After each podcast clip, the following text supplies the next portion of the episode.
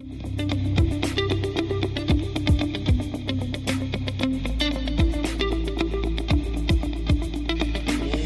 and welcome to the latest episode of The Wrap, brought to you by Michigan Medicine Headlines.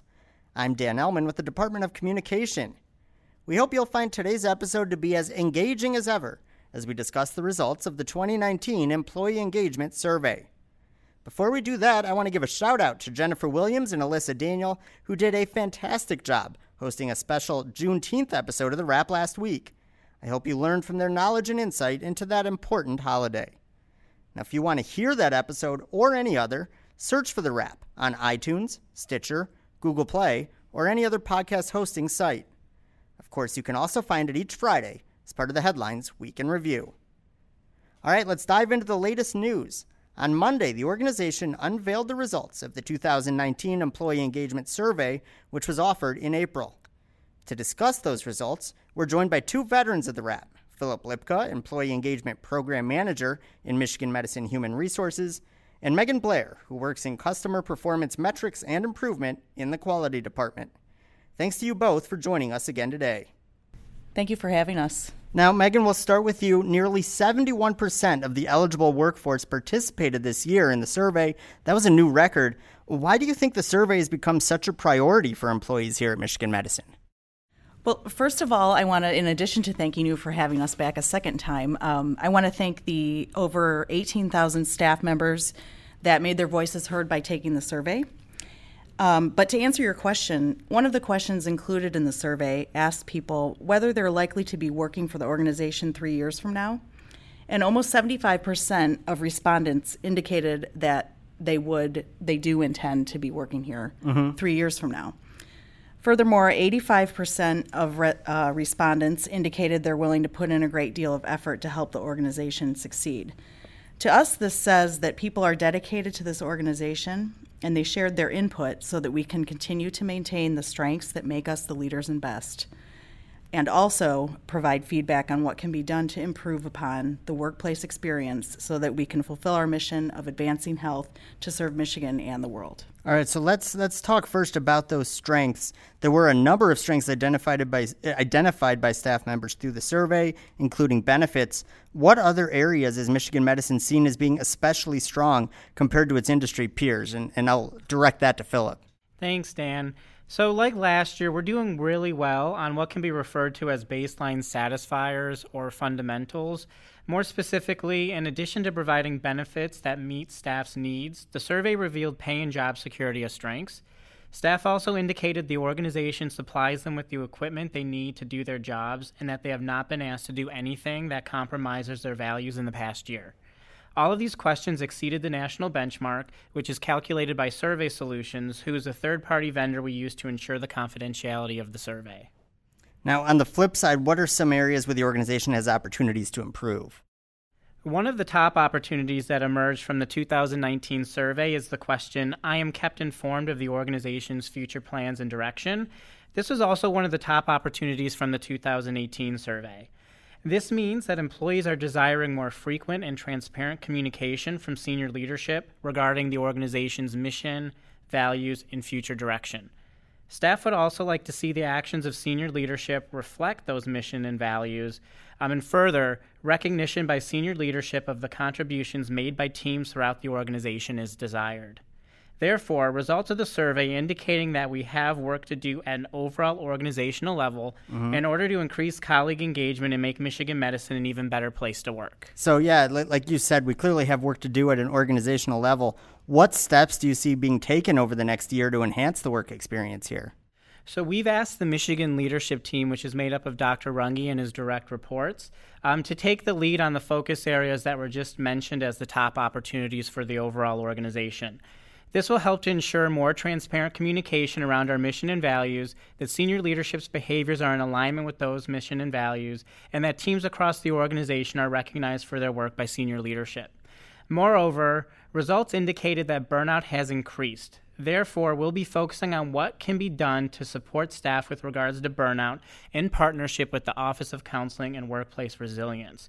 Updates regarding initiatives that are enacted related to these areas will be communicated as available.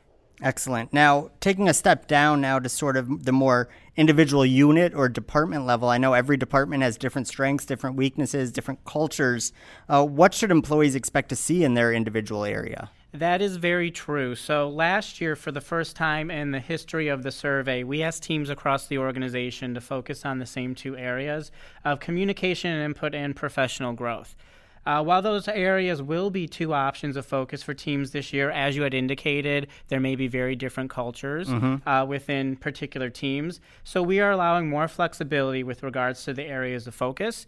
Um, and teams can select from two out of six overarching survey areas. Uh, those are communication input and professional growth, as previously mentioned, employee support, feedback and recognition, mission and values, and teamwork. The direct supervisor and manager of each group will be responsible for enacting and tracking action plans and will be communicating unit specific results and soliciting input on action plans from their teams in the coming months. Great. Now, Megan, the last question I want to direct towards you. Now, obviously, this survey gave us an immense amount of data to work from. Uh, what other surveys or opportunities for feedback are coming down the line for employees here at Michigan Medicine? The next two survey opportunities will occur, occur in the fall of this year. The first is the Culture of Safety Survey, um, which will be open to all staff or most staff and faculty. Um, and we're working closely with our colleagues in patient safety to implement this one.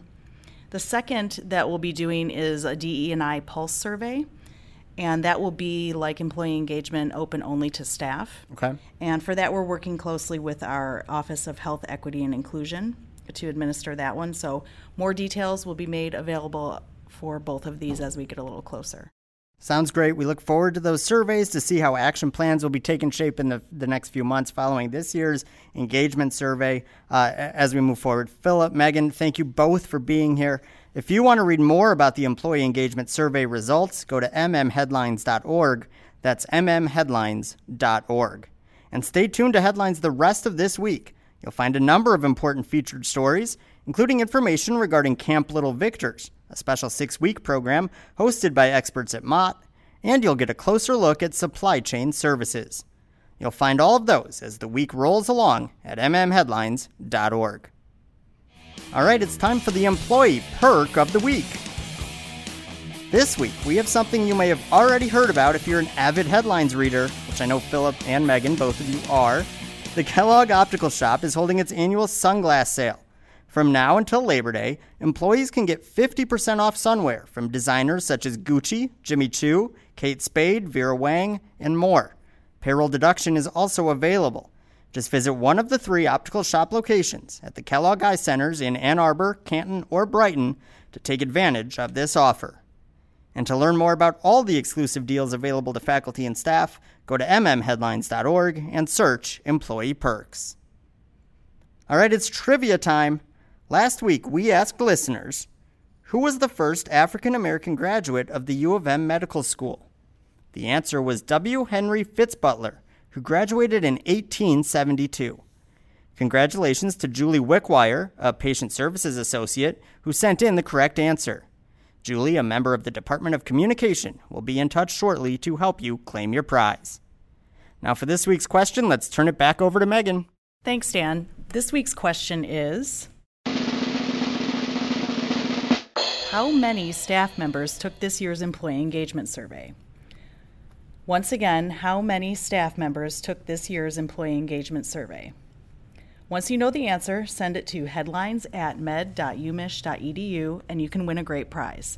And anyone who sends in the correct answer will become eligible to win an Amazon Echo. That's right. The next Echo raffle will take place in just a matter of weeks, so be sure to send in your answer today. Also, just a heads up the wrap will take a 4th of July holiday break next week, but will return the following week better than ever before. Thank you, Megan. Thank you, Phillip, for being here. And thank you to all of our listeners for everything you do for patients, families, and each other. And that's a wrap.